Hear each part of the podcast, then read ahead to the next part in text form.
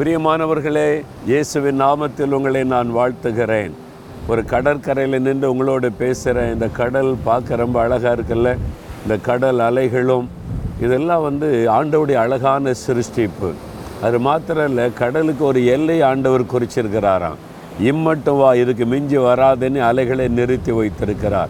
நம்முடைய வாழ்க்கையில் கூட எத்தனை அலைகள் போராட்டங்கள் வந்தாலும் இம்மட்டும் வா இதுக்கு மேலே என் பிள்ளைகளை நெருங்காதுன்னு கத்த தடுத்து நிறுத்துவார்.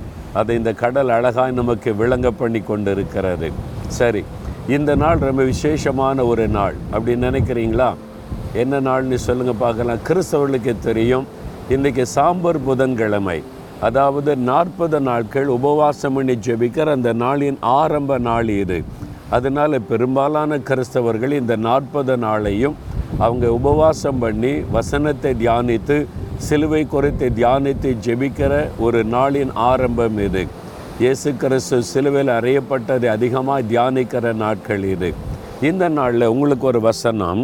ஒன்றியவான் மூன்றாம் அதிகாரம் பதினாறாம் வசனத்தில் இயேசு கிறிஸ்து தம்முடைய ஜீவனை நமக்காக கொடுத்ததினாலே அன்பு இன்னதென்று அறிந்திருக்கிறோம். இயேசு கிறிஸ்து தம்முடைய ஜீவனை நமக்காக சிலுவையிலே கொடுத்ததினால் அன்பு இன்னதென்று அறிந்திருக்கிறோம். ஆண்டவருடைய அன்பு. எனக்கு அன்பானவர்களே அன்புக்கு ஒரு உதாரணம் என்னன்னு சொல்லி பார்த்தீங்கன்னா இயேசுடைய சிலுவை மரணம்தான். நான் கல்லூரியிலே முதலாண்டு படித்து கொண்டிருக்கும் போது அந்த காலத்தில் பியூசின்னு இருந்தது. ஒரு தமிழ் ஆசிரியர். அவர் வந்து அன்பு என்கிற தலைப்பில் திருக்குறளில் பத்து குறள் இருக்கும்ல அந்த பத்து குறளை வாசித்து விளக்கி சொல்லி கொண்டிருந்தார். பத்து குறளுக்கு விளக்க சொல்லி அவர் சொன்ன ஒரு ஆச்சரியமான காரியம் இந்த பத்து குறளுக்குமே அன்புக்கு ஒரே ஒரு உதாரணத்தை என்னால் சொல்ல முடியும். அது இயேசு கிறிஸ்து என்பதாய் சொன்னார். அவர் கிறிஸ்தவராக இருக்கலாம் அதனால் சொல்லியிருப்பார் நினைக்கிறீங்களா? இல்லை. அவர் ஒரு இஸ்லாமிய டீச்சர் அவர். அவர் ஒரு இஸ்லாமியர் எனக்கு அதான் ஆச்சரியமாக இருந்தார் அன்புக்கு ஒரு உதாரணம் இயேசு கிறிஸ்து தான் அவர் சிலுவையில் மறிக்கும் போதும் பிதாவே மன்னியும் என்று சொன்னார். அவரை தான் உதாரணமாக எடுக்க முடியும் என்று. நம்மேல உள்ள அன்பினால் சிலுவையில் தன் ஜீவனை கொடுத்தார். நம்மேல அன்பு வச்சு ஏன் ஜீவனை கொடுக்கணும்?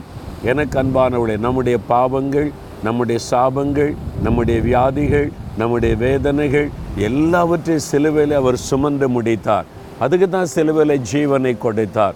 என்றால் அவர் சிந்தன இரத்தத்தின் மூலமாகத்தான் பாவ மன்னிப்பு நமக்கு உண்டாகிறது. அவர் கரத்தில் ஏற்றுக்கொண்ட தழும்புகள் மூலமாகத்தான் நமக்கு சுகம் உண்டாகிறது.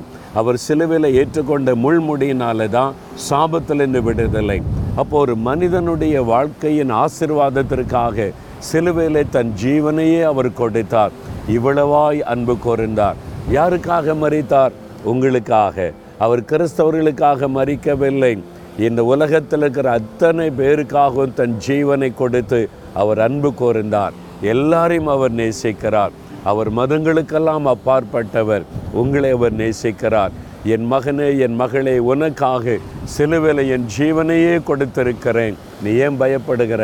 ஏன் கலங்குகிற? என் உயிரையே கொடுத்த நான் உன்னை ஆசீர்வதிக்க மாட்டேனா? உனக்கு அற்புதம் செய்ய மாட்டேனா? உனக்கு சுகம் கொடுக்க மாட்டேனா? உன் பிரச்சனையை மாற்ற மாட்டேனா? இந்த ஆண்டு சொல்கிறார் பயப்படாதுங்க. சிலுவையில் மறித்த இயேசு மூன்றாவது நாள் உயிரோடு எழுந்தார். அவர் உயிரோடு இருக்கிறார். தைரியமாக அவரை பார்த்து சொல்லுங்கள் எனக்காகத்தானே நீங்கள் மறிச்சிங்க எனக்கு ஒரு அற்புதம் செய்யுங்க. எனக்காகத்தானே ஜீவனை கொடுத்தீங்க எனக்கு இந்த காரியத்தில் அற்புதம் செய்யுங்க. உரிமையோடு ஜெபம் பண்ணுங்க இயேசு அற்புதம் செய்து விடுவார். தகப்பனே அருமையான இந்த மகனுக்காக மகளுக்காக சிலுவையில் உயிரையே கொடுத்தீங்களே. இந்த பிள்ளைகளுக்கு ஒரு அற்புதம் செய்யுங்க. அவனுடைய துக்கத்தை மாற்றுங்க அவனுடைய பயத்தை மாற்றுங்க. இன்றைக்கு அவனுடைய வாழ்க்கையில் ஒரு அற்புதம் செய்கிற மகளை பண்ணுங்க. இயேசு கிறிஸ்துவின் நாமத்தில் அவளை ஆசிர்வதித்து ஜெபிக்கிறேன் பிதாவே. ஆமேன் ஆமேன்